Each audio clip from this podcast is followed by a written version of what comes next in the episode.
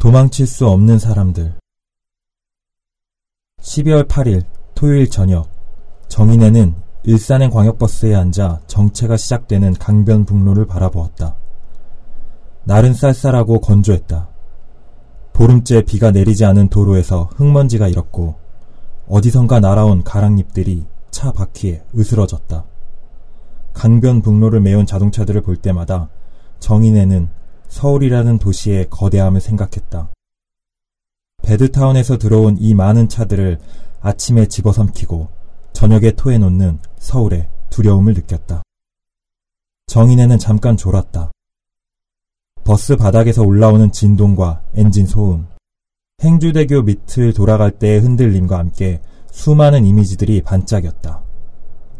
눈을 뜨자 능곡 IC 이정표가 보였다. 꿈은 뭉클한 그리움만 남긴 채 기억 없이 사라졌다. 아주 아름다운 꿈이었을 거라고 정인애는 생각했다. 한여름 해변의 백사장 같은 꿈. 모두가 서로에게 친절한 세상에 대한 꿈이었을 것이다. 정인애는 슬픔을 느꼈다. 지난 이틀 동안 폭풍이 불었다. 소문과 분노의 소용돌이가 대림동과 가리봉동을 집어삼켰다. 정인애는 파국을 각오하고 있었지만 이렇게 빨리 이렇게 어처구니없이 닥쳐올 거라고는 생각하지 못했다. 목요일에 자신의 적금 통장이 대포 통장이라고 주장하는 조선족 몇 명이 상조신용 창고 앞에서 난동을 부렸다. 소문은 삽시간에 퍼져나갔다. 금요일에 대거 인출 사태가 벌어졌고 영업시간이 끝난 뒤에도 조선족들이 상조신용 건물 앞에 모여 시위를 벌였다. 금요일 밤은 카오스였다. 술집마다 조선족들이 몰려들어 각자의 적금 통장에 들어있는 돈의 안위와 금융 사기극의 책임자에 대해 떠들었다. 적금 통장에 찍힌 숫자들은 서울 하늘 아래에서 모욕을 참으며 살 수 있게 해준 또 앞으로 살아가게 해줄 삶의 의미였다. 골목마다 살기가 흘렀고 당장이라도 폭동이 일어날 기세였다. 고려 행정사와 직접 맞설 용기가 없었으므로 그들은 출구를 찾지 못한 분노를 서로에게 쏟아부었다. 그날 밤 술병을 깨고 싸우거나 칼부림을 벌인 조선족 사내들이 구로서와 영등포서 당직계로 계속 실려왔다. 당국은 천천히 움직였다. 제임스가 연주를 움직인 탓에 검찰은 아직 잠잠했고 상조신용 이사진에 대한 출국 금지 조치도 떨어지지 않았다. 언론은 조선족 사회에 떠도는 흉흉한 소문 따위에 관심을 두지 않았다.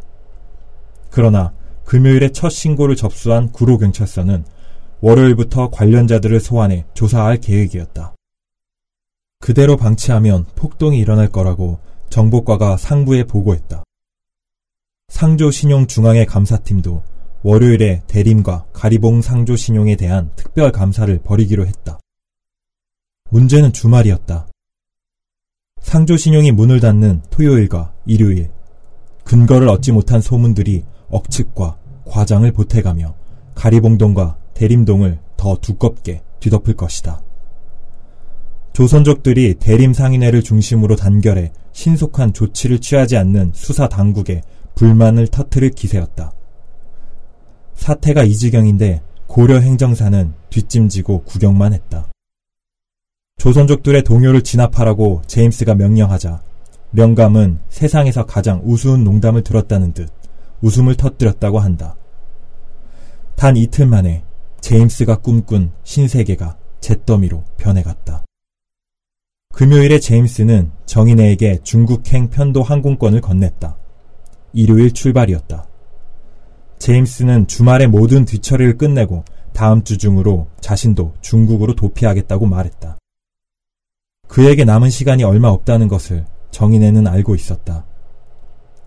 가장 약한 고리를 찔렸어. 이 사업의 급소는 딱 한 군데였는데 거길 정확하게 찔린 거야. 아킬레스건처럼 말이야. 한두 사람이 아는 비밀은 감출 수 있어. 하지만 모든 사람이 아는 비밀은 더 이상 비밀이 아니지. 이 말을 할 때조차 제임스는 자신만만했다. 제임스는 언제나 약한 모습을 보이는 걸 끔찍하게 두려워했다. 정인애는 정말 울 거냐고 물었다. 제임스가 대답 대신 미소를 지을 때 정인애는 처음으로 그의 흔들림을 보았다.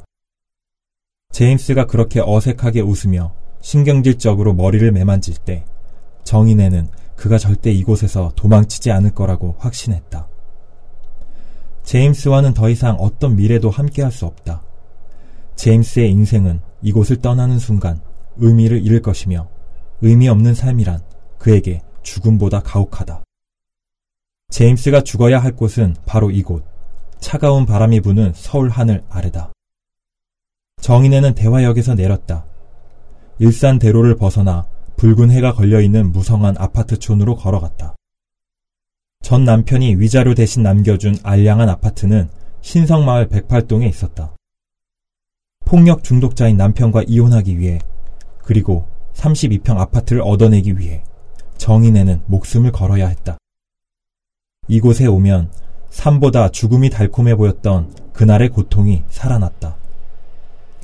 정인애가 죽음을 택하지 않은 것은 딸 때문이었다. 정인애는 엘리베이터를 타고 7층으로 올라갔다. 현관문을 여니 아버지가 거실에 서 있었다. 작년부터 허리가 좋지 못한 아버지는 서 있을 때도 허리에서 손을 떼지 않았다. 제인이는요? 옆동 아줌마가 저녁 먹이고 자기 딸이랑 놀게 한다고 데려갔다. 거실에서 라면 냄새가 났다. 끼니마다 밥을 지어 먹으라고 신신당부했지만 아버지는 딸이 없을 때면 라면을 끓여 먹었다. 정인애는 아무 말 없이 자신의 방으로 들어가 가방을 꾸렸다. 무엇부터 챙겨야 할지 알 수 없었다. 며칠간의 여행이라면 생필품과 옷가지의 목록이 뻔했지만 언제 돌아올지 기약도 없는 도피라면 필요한 물품이 태산처럼 많거나 아예 없거나 둘 중 하나였다. 정인애는 여행 가방에 물건을 닥치는 대로 넣다가 이내 포기하고 침대에 걸터 앉았다. 맞은편 벽에는 어버이날에 딸이 만든 종이 카네이션이 붙어 있었다. 꽃송이 밑에 알아보기 힘든 글씨로 엄마 사랑해 라고 적혀 있었다. 딸은 어린이집에서 그린 어떤 그림에도 아버지를 그려넣지 않았다. 어디 가냐? 문 앞에서 아버지가 물었다. 아버지는 정인의 얼굴을 제대로 쳐다보지 못할 정도로 불안해하고 있었다. 7년 전 어머니가 뇌졸중으로 갑자기 쓰러졌을 때도 6년 전 정인애가 임신한 상태로 결혼한다고 했을 때도 3년 전 남편과 이혼했으니 같이 살자고 했을 때도 아버지는 저런 표정이었다. 작은 철물점 주인이었던 아버지는 공부 잘하던 외동딸을 실업계 고등학교에 보낸 뒤로 딸에게 큰 소리를 내지 못했다. 중국에 가요. 한참 있을 거예요. 얼마나? 한 몇 달 될 거예요. 정인애가 고개를 들어 아버지를 바라보았다. 아버지는 또 딸의 시선을 피했다. 통장에 돈을 넣어놨어요. 꽤 돼요. 알았다. 제임스가 거액을 정인애의 계좌에 넣어줬다. 정인애에게도 불똥이 튈지 모르니 수사가 끝날 때까지만 숨어 살라고 제임스는 말했다. 그 돈은 제임스가 자신에게 남긴 유산 같은 거라고 정인애는 생각했다. 자주 전화할게요. 걱정 마라. 아버지, 왜? 아프지 마요. 아버지가 정인애를 바라보았다. 그제야 정인애는 자신이 제임스의 눈에 끌렸던 이유가 아버지와 닮았기 때문이라는 사실을 알았다. 아버지가 그 큰 눈으로 딸의 기색을 살폈다. 정인애는 눈물을 참기 위해 아랫입술을 깨물었다. 아버지는 딸의 말과 표정에서 불길한 징조를 읽어낸 듯 했지만 캐묻지 않았다. 제인이가 많이 울겠다. 제가 잘 말할게요. 옆동 아주머니가 딸을 데려왔다. 딸은 엄마를 보고도 아는 체 하지 않고 자기 방으로 걸어갔다. 감정 표현에 서툴고 누군가 자신의 몸에 손대는 걸 끔찍하게 싫어하는 아이였다. 엄마가 머리를 만지는 것조차 싫어했다. 정인애는 오렌지 주스를 들고 딸의 방으로 들어갔다. 재밌게 놀았어? 그냥 그랬어. 퉁명스럽지만 속은 여리고 예민한 아이였다. 엄마 나 자꾸 살기 싫어져. 언젠가 아이가 혼잣말처럼 이렇게 말했을 때 정인애는 그 말이 어리광이 아니라 진심이란 것을 알고 놀랐다. 한번 안아보자. 싫어. 정인애는 싫다고 바동거리는 아이를 억지로 끌어안고 말했다. 엄마 한참 동안 먼데 가 있을 거야. 왜 가는데? 일 때문에. 내일부터 엄마 못 봐? 응. 대신 전화할게. 아이가 살짝 몸을 떨었다. 머리에서 익숙한 레몬향 샴푸 냄새가 났다. 남편의 첫 구타가 시작된 임신 8개월 때처럼 정인애는 아이를 안고 몸을 웅크렸다. 그때 정인애는 아이의 생명을 구하기 위해 남편의 발길질을 등으로 받으며 무릎과 손으로 배를 가렸다. 머리로는 차라리 유산됐으면 좋겠다고 생각했지만 가슴에서는 아이를 지켜야 한다는 격렬한 본능이 타올랐다. 우리 춤출까? 싫어. 엄마 방으로 가자. 정인애는 아이를 안고 자기 방으로 갔다. 침대 머리맡에 놓인 CD장을 뒤적이자 발라드 음반이나 영어 동요들이 쏟아져 나왔다. 정인애는 CD장 맨 밑에 있는 태교 음반을 찾아냈다. 잔잔한 클래식 음악을 모은 음반이었는데 정인애는 그 중에서 모차르트의 클라리넷 협주곡을 좋아했다. 그 곡을 듣는 순간 정인애는 죽음의 냄새를 맡았다. 인터넷을 찾아보니 모차르트가 죽기 몇 주 전에 만든 곡이라고 했다. 모차르트가 정말 죽음을 예감했는지는 분명하지 않지만 많이 지쳐 있었을 거라고 정인애는 짐작했다. 정인애는 임신 중에 누가 언제 녹음한 곡인지도 모른 채 그 곡을 반복해서 들었고 아이의 음울한 얼굴을 볼 때마다 태교 음악 때문이 아닌가 후회했다.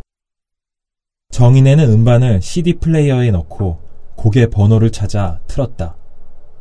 이 곡을 들으면 목관 악기 클라리넷이 얼마나 아름다운 소리를 내는지 알 수 있었다.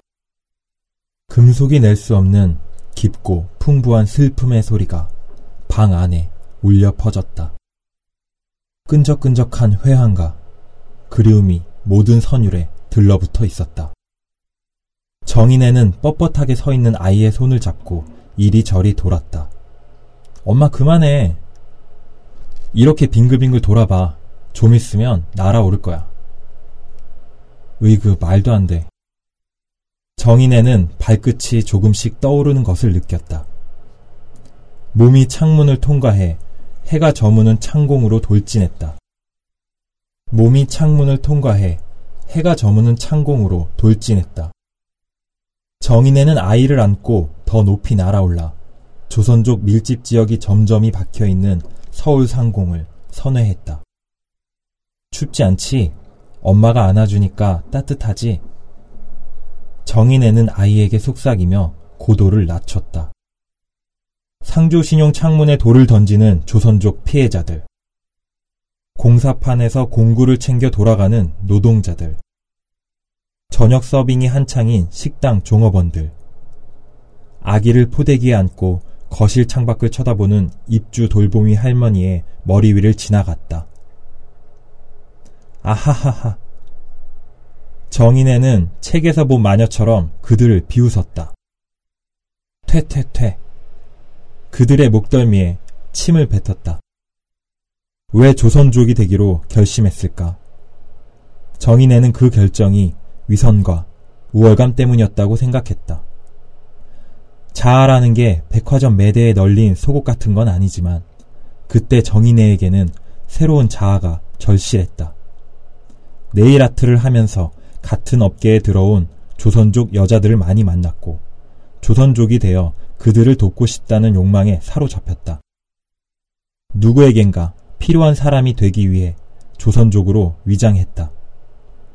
지금 생각해보면 그건 선한 일을 하고 있다는 자기 위안이나 불행한 사람들 앞에서 우쭐거리고 싶은 치기에 불과했다. 아이가 몸을 떨었다. 정인애는 아이를 꼭 껴안았다. 아이는 부모의 품에서 태어나고 부모는 아이의 품에서 죽는다. 모든 부모에게 아이는 무덤이다. 엄마가 돌아올 때까지 잘 살아. 절대로 울지 마. 내 작은 무덤아.